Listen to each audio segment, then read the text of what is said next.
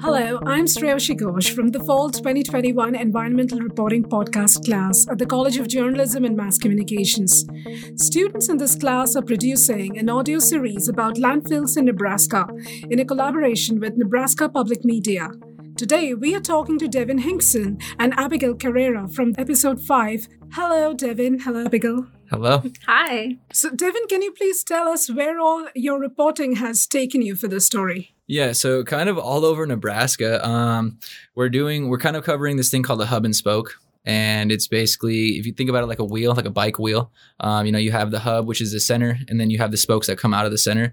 And basically, all of these spoke towns or spokes per se basically take their recycling and their trash and they bring it to a central point. And then this central point basically takes what they have and uh, you know, either recycles it or does something with it, processes it, and then they make a new product out of it or you know, just something like that. So it's a whole process from small town to a bigger location that takes everything in, and then something becomes of of what is there.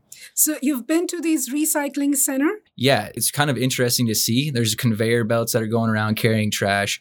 There's just different sorting things that are going on, and just different piles of you know aluminums, plastics, um, metals, woods, all that type of thing. So, could you please tell us the role of DE in this project? Their role is they just kind of have control over the whole state and they kind of regulate and see and take care of the things that go on in the state that have to do with environment and energy.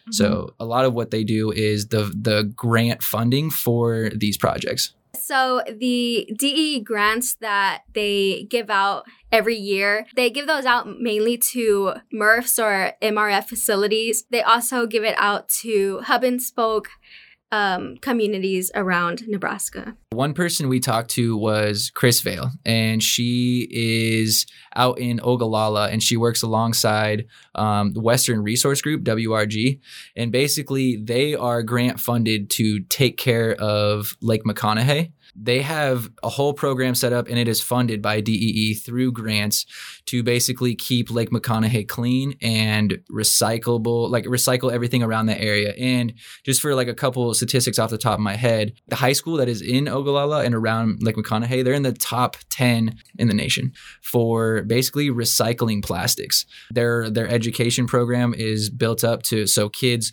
learn to recycle at a young age and then they carry that on, you know, through high school, through college college and then on into their later years. So that whole program and that whole area surrounding Lake McConaughy is a huge recycler. And what is your overall experience from this storytelling? Uh, how much you have learned about solid waste management and landfills? I've learned quite a bit. I am not from Nebraska, so I don't really know like what's kind of what's going on here. Um, but I've learned quite a bit about the landfills and waste management and um, recycling. We even went to the landfill in the beginning of the semester as a class, and that was really interesting. Just seeing how they work and what they kind of do in like like day to day.